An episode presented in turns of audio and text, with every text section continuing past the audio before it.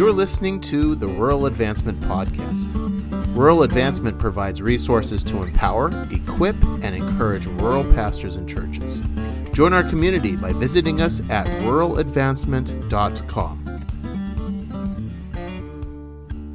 Hello, everybody, and welcome back to Rural Advancement. This is the podcast that is by rural leaders and for rural leaders. It is our goal every single week, week in and week out, to bring you content that is not just spoken to the rural church, but is spoken by people who get it. I am your host, Joe Epley, and this week I'm excited to continue a conversation that we started last week with author Allen Stanton, who wrote a book called uh, Reclaiming Rural. And I've just been so enjoying this conversation. He has a ton of insights uh, for pastors on how to love their community well and their church well. And so that's what we're going to dive into today. I really hope you enjoyed last week. But uh, let's continue the conversation.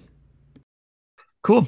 Well, let's uh let's keep chatting here and kind of rolling through. Um, so you described the church as being a permanent stakeholder, like as a quality, and you talk about that being one of the primary strengths of a rural church. Now, some pastors might not be aware of this perspective simply because it is uh, more of a community development, more of an economic development. And we talk about community stakeholders, you know. So, can you tell us what you mean by that permanent stakeholder term and how you see it as a strength? Yeah. So, this is when I kind of step into like my community development side, right? Sure. Uh, so, in rural places, okay, let me back up. So community anchor institution or stakeholder, right? These are these organizations or these entities, these institutions that they really um, lead the various facets of the community. So most places we would think about like a university, a corporate headquarters, small businesses, sure. philanthropies, hospitals, like all these kind of things, right? So in a place like Nashville, Tennessee, that there's a lot of those, right? Like there's tons of corporate headquarters there. You have a lot of philanthropies. Those philanthropy dollars tend to stay in the metro area. They don't really trickle down. Sure. Yeah.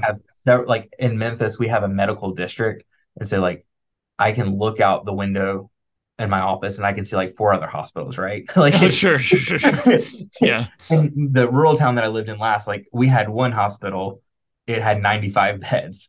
So these same anchor institutions don't exist in rural places. Um, right.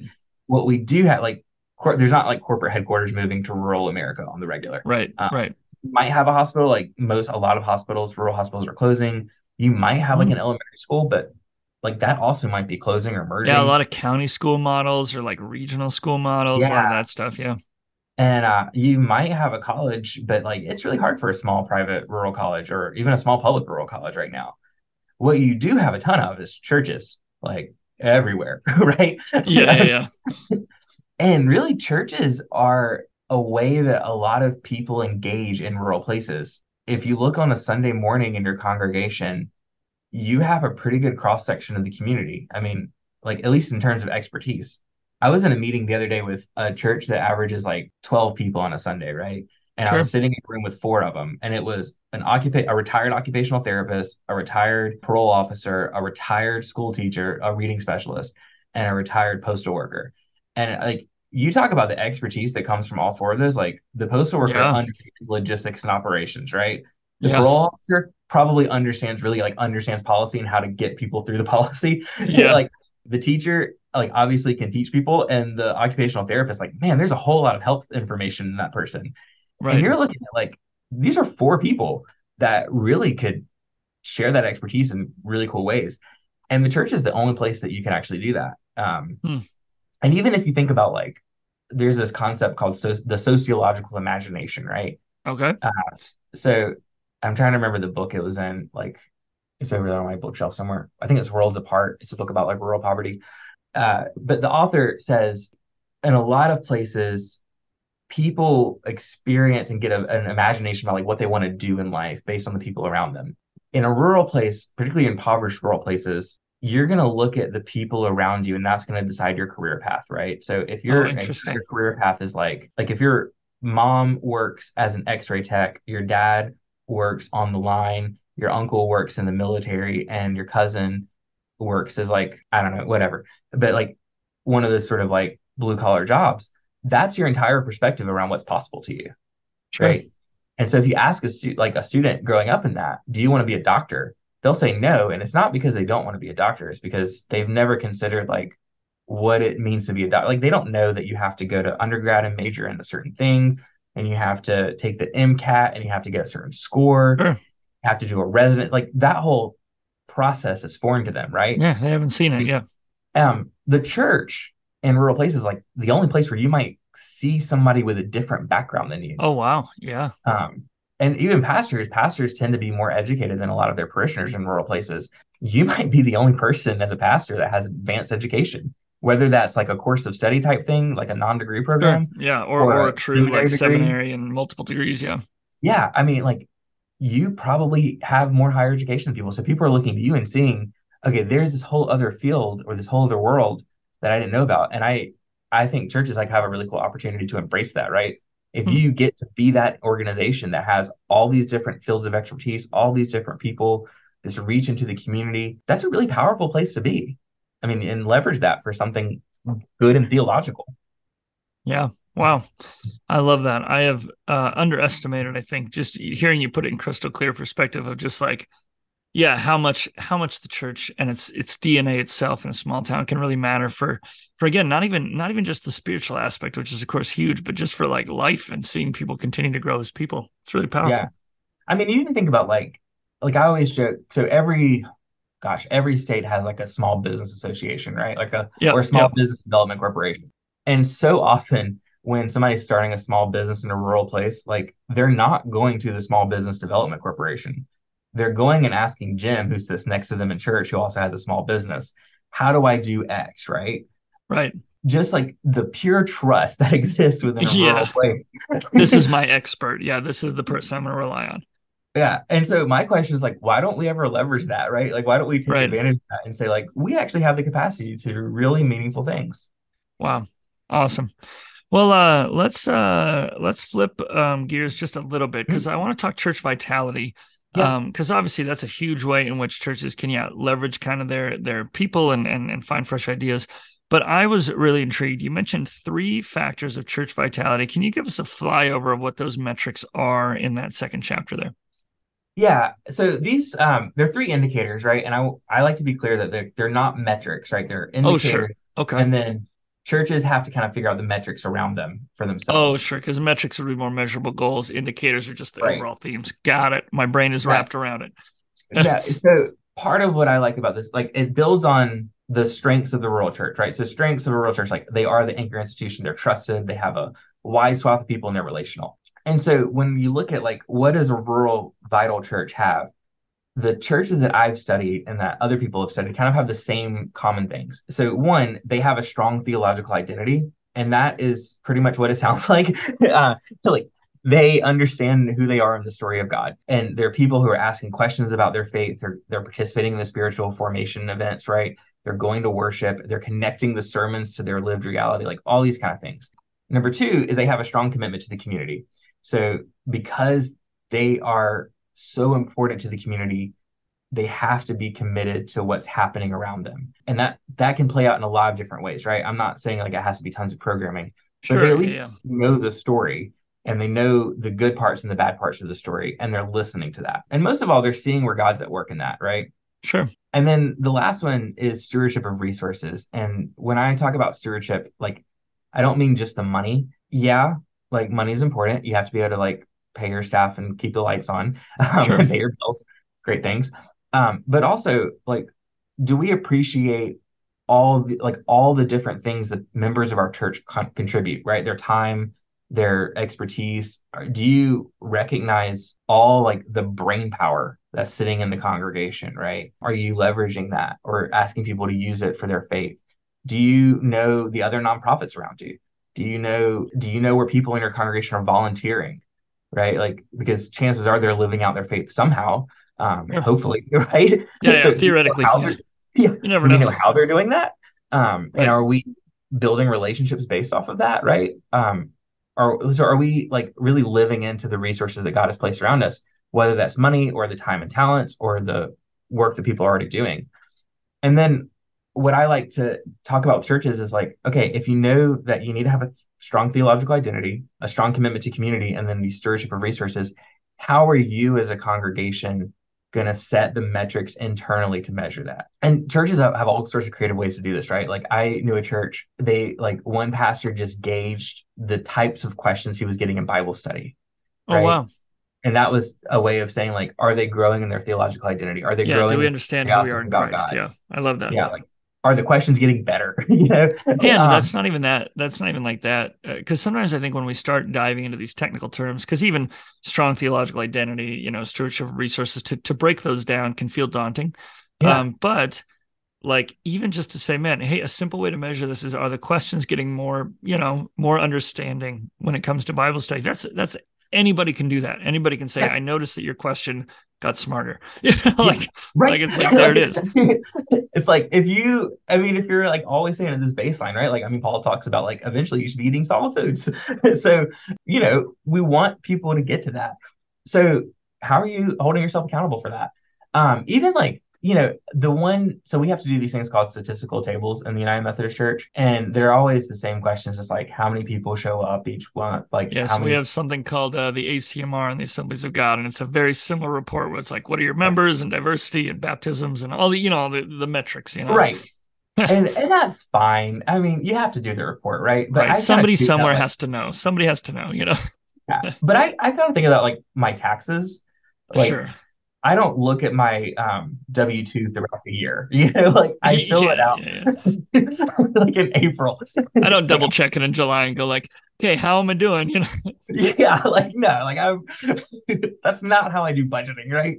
I budget based on like a number of things in my family, right? And so even like I one of the metrics that I wish every church would use is like how many people in my congregation are volunteering in other Mhm. places. Because that'll show you a lot, right? Like, and then you can have conversations with like, why did you pick this place to volunteer? And a lot of times in churches, like it's a theological reason, right? Even if they're not able to articulate it as clearly as we would like, there's a deep spiritual, like, Yeah. I know that I'm supposed to live out my faith. And so I did that by volunteering at the homeless shelter, or I did that by volunteering like at the animal shelter, like whatever it is, Right, or like whatever it is, food yeah. bank, whatever. Like that's not a hard thing to do. It's and really no one else has to know, right? It's just kind of an Right. internal thing you can capture and watch over time. Yeah, no, that's really cool. So theological identity, community engagement, Mhm. and uh, and I really I really love you honing in because one of the things that has just repeated as a theme here on the podcast, and of course in your book, and obviously in your life and your work with churches, is this idea that that the word resource is like a broad term. You know, it's Yeah. not just money, but it is time, and it is it is indeed expertise. You know, the the best idea could come from somebody who, because of their vocation and their work, they might see a different perspective, they might see a new need and it could be you know I, i'm a huge fan of the phrase uh, and i think you mentioned it already once on the podcast of let's look for where the holy spirit's already at work Yeah. you know kind of let's look for where god's already doing something and somebody's vocational context or their expertise might give us the roadmap for where god's trying to take a church. And Yeah. and i think so often we get pigeonholed into saying well do i have do i have money or do i not have money? And, I- and i think we need to consider you know because because even in a church where there's a lot of young families uh your your resource that you don't have a ton of is time. You know what i'm saying? Like Yeah. these these families are busy so you have to make sure there's a pastor. You go man i don't have that resource so how can i then leverage different things and then how can i focus differently? So i really loved kind of that deep dive to that. I thought that was a very untouched area Yeah. And what happens, I think, a lot of times is like as pastors start diving or as congregations start diving into this together, like one, I think they gain a new appreciation for what they do have, like you were saying. I know a lot of pastors who get mad that, you know, their tithes are not as much as they would like for them to be. yeah One of the things we have to do in higher education when we raise money is like we count in kind donations, right? So if you show up mm-hmm. and you cook a meal, like oh sure there's a numerical value assigned to that because Sure. if we paid somebody to do that, it would cost this amount of money. And so I tell Wow. churches like, if you have to think about this in terms of money, like do that and say like, how much should we save by not having to pay for a cleaner, right? like Yeah, exactly. And then you kind of start to see like, oh man, like we really are. I mean, there's thousands and thousands of dollars that we never realized that we had at our Right. disposal because all these people are taking on this work and it it gets it helps you think about like I, I don't know definitions in a different way, right? Sure, What does it sure. Well, and it, and it honestly, it fosters gratitude because I've I've been in church services where a pastor says, "Hey, the giving's down and we need more money," and like, yeah, great, but also like, how different would it feel on a Sunday if you got up and said, "Man, I just want to take a second and appreciate. I know that that through the hours, the materials, the resources, the know-how, you guys have contributed so much to building the kingdom of God. I mean, it's just a whole different sermon, whole different message, yeah. Whole different moment, a whole different feeling. And the congregation might go, "Yeah, we would like to give more money because we feel appreciated yeah. and seen for what's going on." You know. When I was in college, I was went to this large membership church, when I was on staff there, and I, I like they paid me, I don't know, like two hundred dollars a month, right? Like yeah, whatever it was, yeah. part-time job money like, in quotes yeah. you know whatever it is so yeah and i got a congregational form letter i mean it went out to everybody in the congregation but like sure it was hey we're off the mark by like a million dollars so we're going to be scheduling in-home visits with all of our parishioners to talk about how they can increase their giving and okay, okay. i was like you are welcome to come to my apartment yeah and i will choice The same thing i eat which is easy mac yeah right? like, you know, I'm like, I don't know if you know my tax bracket, but it is not high. Okay. right. Like was yeah. the dumbest thing. Like it was Yeah, you're like, listen, we can't we can't do this to everybody. Yeah. Yeah, no, that's cool. Well, speaking of spiritual journeys and just kind of like like diving into those theological concepts, you talked about um, a shift, right, that can happen in a pastor's mindset um, when it comes from, and, and, it was really about evangelism and how we how we relate to the world around us. Because of course, as Christians, as pastors, as churches, we are saying the Great Commission is our bread and butter. We want to reach the world for Jesus, but a, a lot of times we have this dichotomy where we think we've been focusing on making disciples and mm-hmm. evangelizing people when sometimes it actually comes across that we're just recruiting people to be a member yeah. of our church. And so talk about, you know, that difference and how can a pastor reclaim kind of true evangelism, you know? Yeah. So one time I got on a plane and I was so one, I'm really bad at faces. So um sure. Like um if people will sit next to me and like at school and they're like, hey, and I'm like, I should know you, like, you know, that kind of thing. So I get on this plane and this dude, I sit next to this dude and he looks over and he's like, Hey, and I'm like, Oh crap, I should know this guy. yeah. um, flying to the same place, like maybe he's in school with me. So, and then he's like, Oh, do you know Jesus? And I'm like, Yeah, I'm in seminary. And that was kind of the end of the conversation. But I was thinking, like, what happens if I say no? Like, what is the end result right. of this conversation? right? And so play out the best case scenario. Like we have a great conversation. I accept Jesus as my Lord and Savior. Yeah. We get off. What happens next? Right. Right.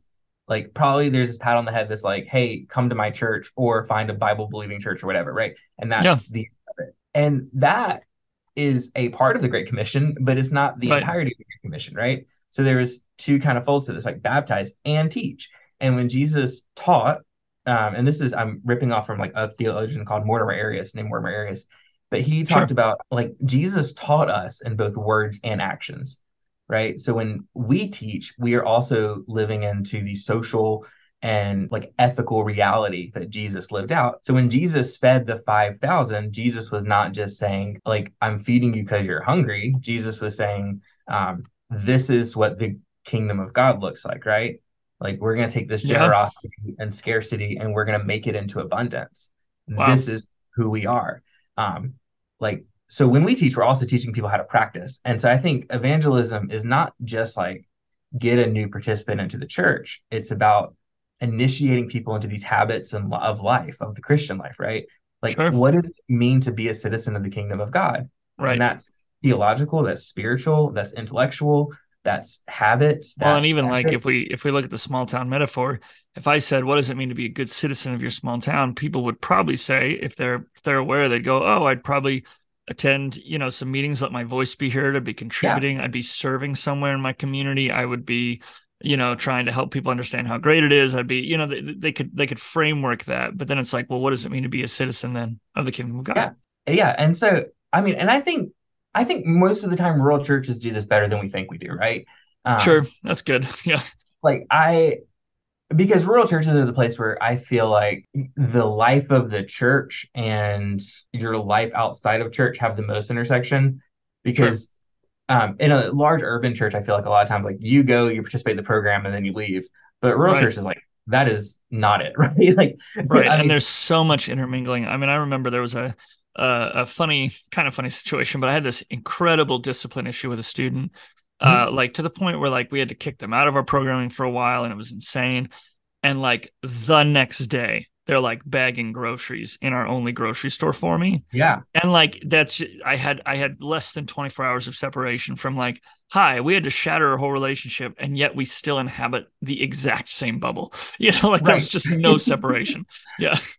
Right. So like there's no separation of identity between like my identity as a member of this church and my identity as like the bag boy at the grocery store. Right. right. They're one the same yeah and so i think like in today in particular the world like where everything is so programmatic i think rural churches can actually shine as an example of like what does real evangelism look like? And that's letting inviting people to participate in the kingdom of god and initiating them into those habits and routines of the kingdom of god. It's, it's a little bit different way of thinking about evangelism but like i think when jesus and like invited us to be disciples it was holistic. It wasn't just right. you know, convert and then come to church. It was this is the pattern of your life now.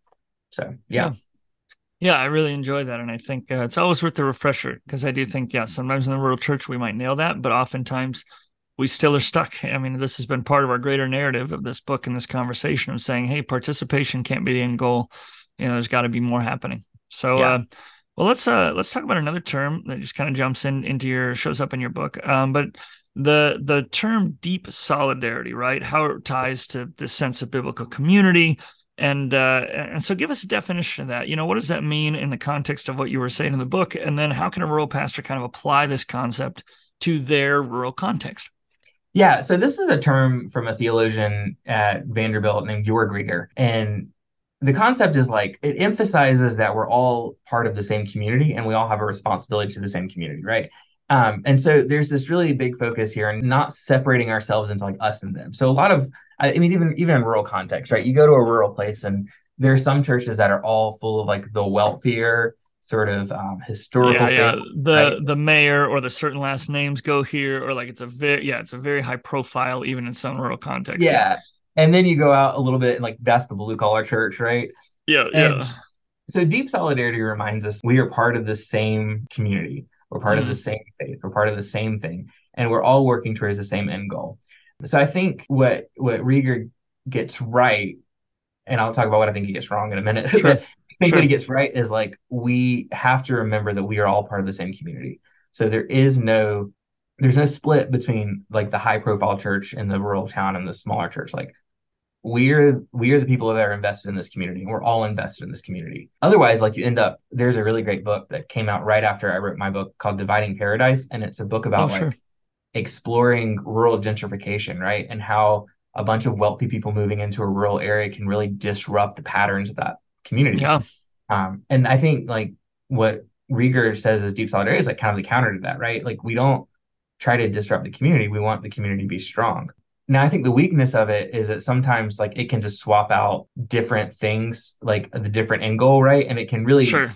remove the theological thing. So, you know, Steve Long is a theologian at SMU, um, and he follows a lot of like what Alasdair MacIntyre talks about, but it's this idea that you have to have a clear telos and a clear end goal.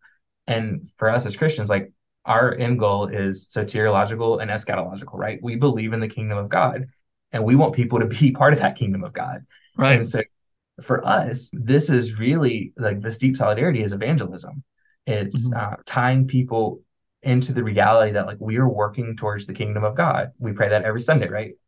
Your kingdom come as it is on earth as it is in heaven, right? Um, that's what we're trying to do. So I I think that's where if we can keep that telos in mind, if we keep that end goal in mind, that this is really focused on our on our commitment to Christ, um, then the deep solidarity can be helpful, like without disrupting it and turning it into like some sort of like just social feel good nonprofit thing. Yeah, yeah, yeah. Because because for sure, and obviously, practically speaking, uh, this deep solidarity could lead to partnerships within churches yeah. or, or, between churches. You know, that could be really practical. Where a pastor goes, "Hey, you're not you're not quite the same as me, but also you are the same as me, and so we're going to work together." You know, but I agree that that yeah, as, as long as we keep the end goal in mind of saying, "Hey, we're here to create disciples, not just create a strong rural community." It's like, well, then well then we can yeah. utilize it instead of being you know kind of overwhelmed by it. You know, right because I and I think like one of the one of the challenges that and and this is one of the questions I get a lot, right? Is um, what distinguishes what I'm talking about as a rural church from like any other nonprofit? And that's a great question, right? Because I'm I'm talking a lot about like social change and community development. Yes, like, yeah, and a lot of nonprofits focus on that. There's there's more Yeah. than just the church focused on that. Yeah, Yeah. But what I'm trying to argue is like this is what the kingdom of God looks like, right? And we're not Sure. we're doing this and it helps our communities, but we're also doing this as a way to invite people to participate in the realities of the kingdom of God. Like I want people at the end of their participation and whatever the rural church is doing to have seen Jesus and seen the kingdom Mm. of God, right? wow, And what a powerful statement. yeah. Well, cool. Well, in the closing of the book, I, and and this I'm about to brush up against like every pastor's most frustrating Sunday, like right here. Okay. Yeah. Because any pastor will probably express frustration or or solidarity with this idea where I say we come into rural congregations or maybe we've been there a while and we'll say something to the effect of man i've had all these good ideas and my people just refuse to get on board or man i came into this and i see these immediate needs but nobody seems to be ready to run with me and so it's it, it honestly it can kill it can kill local ministry because a oh, pastor yeah. might say man i've hit this wall for three years and I just can't do it. And they they cut and run, you know. But uh, you talk about how pastors should not expect congregants, like kind of as a default, we should say, hey, we're not going to expect congregants to be ready for whatever journey we feel like they need to take to get from unhealthy to healthy or or unsuccessful to successful or, or whatever words you want to use. Um, so how can a pastor take the role of coach and kind of encourager, and why is it so important they do so? Yeah. So I think like I've been in that situation, right, where I felt like I'm beating my head against the wall. And I remember leaving a meeting one time where I I was so frustrated because I like we were just on different planets around the term missions and community engagement, Sure, right? yeah, Like I was like, we need to do more missions. And they were like, we're doing them already. And I'm like, no, we're not. not what's happening. Yeah, yeah. Like we're doing a barbecue dinner as a fundraiser. Like that's not a mission. Um, Right. and one of my parishioners kind of pulled me aside after the meeting and she said, you know, when you say mission and missions, you mean something different than what they're hearing. Because what they're hearing is like for most of these people's lives, the mission is to provide a place of worship for people in this community and to keep this church open so that we can do that. yeah, for sure. And they've been doing that faithfully for 200 years. Yeah. So technically, they've actually been on mission as it has been Yeah. described to them. Right. And so for me, it's like I had to take a step back and say, like, okay. And I remember thinking, like, my church was brought into the Methodist Connection by Francis Asbury in 1789, right? Oh, cool. Meant- Dang, what a Right. history. Yeah, right. It's really E. cool. Francis Um, Asbury. I love it. yeah. Um, which is not like uncommon in the Southeast. Like, Oh, no, probably not actually, but still kind of cool. it's Yeah. kind of cool, yeah. Um, but what that made me realize is like I am one percent of this church church's life. Like my leadership is so tiny Yeah. in the lifespan of this church. So there's so much that happened before me, and there's so much that happened after me. And so the first thing I kind of had to realize, like, I need to have more grace for my parishioners, right?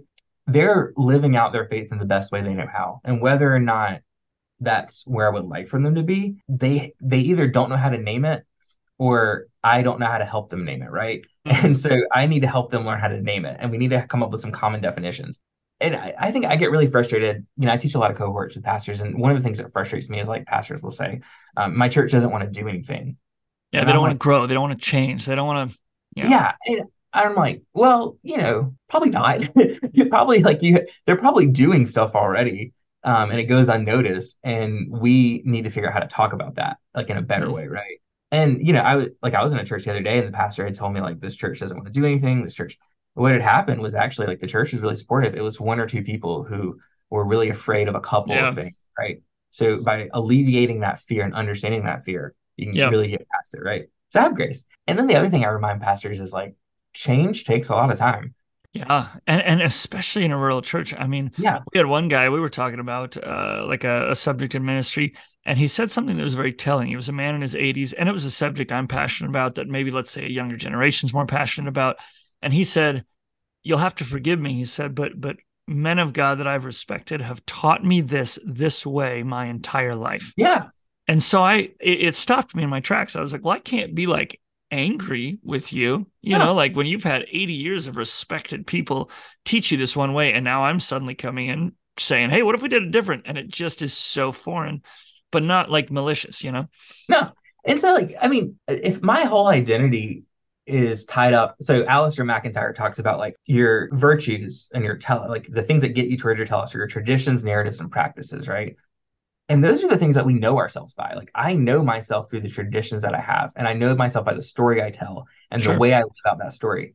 You can't just go in and disrupt those things. Yeah.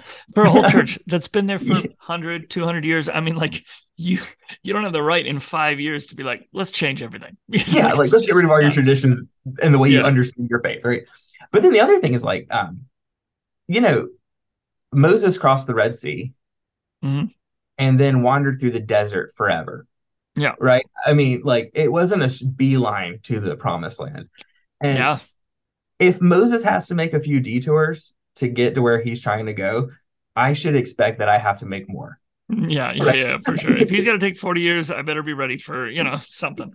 So yeah, because like if Moses can't do it, like I definitely can. like I don't ever think I'm gonna be a better leader than Moses. Sure, so. sure. Well, I love that. Well, uh, I guess the last question I want to ask you as we kind of wind up our conversation is uh, if I remember right, you've written more than one book. You know, I could be wrong, but have you written more than one book? So I am uh, working on my second book right now. It's about okay. the vocation of the small membership church. Theoretically, it should be out in 2025, 2024.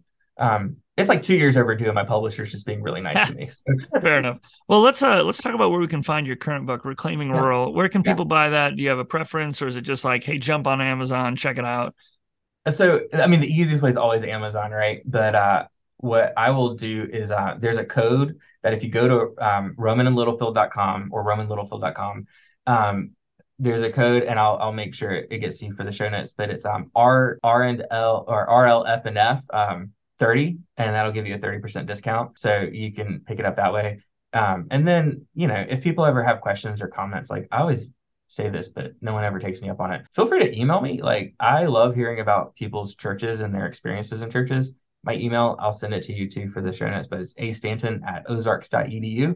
And I, I love just hearing the stories of rural churches and um, sharing those stories with a lot of other people so that people can see all the great things that are happening in rural places. So yeah, feel free to reach out. Awesome. Well, thank you for that was more uh, your openness. Sorry. no, that's really great. I'm really, I love it. I mean, I, I'm, I'm with you. Like every week, I'm like, hey, if you want encouragement, feedback, ideas for the show, like, like here's my email. And like, you know, the one time someone reached out to me was to uh, correct me on like a historical thing that I had thrown in there. Like, actually, I think it's this. I was like, cool, thanks. you know, you know, but I, uh, I get some like I'm always so I do these webinars and stuff, and I'm always like, oh yeah, like I want to hear about your because people in the like Q and A will tell me all these great stories about the church. I'm like, please yeah. email me so I can like, yeah. And like partially because I want to know about it, but then like I want to share it with other people. Yeah, because there's a ton of great does. stories out there. Yeah, it's oh, it's yeah. every time. but so, uh, I uh, I want to say uh, last thing is just kind of thank you, Allen. I, I really appreciate your heart, and uh, I really recommend this book to anybody. So. Well, thanks. I appreciate you having me today and taking time. Well, hey, once again, everybody, thanks so much for tuning in to our two part conversation with Allen Stanton. As we said, uh, all those links will be in the show notes to check out his book, as they were last week. But uh, I just want to say thanks again. Obviously, again, this is the podcast that is by rural leaders for rural leaders. We hope that you feel seen and heard, and encouraged and challenged. Uh, once again, I've been your host, Joe Epley. Feel free to share this podcast any way you find fit, and uh, we will see you next week.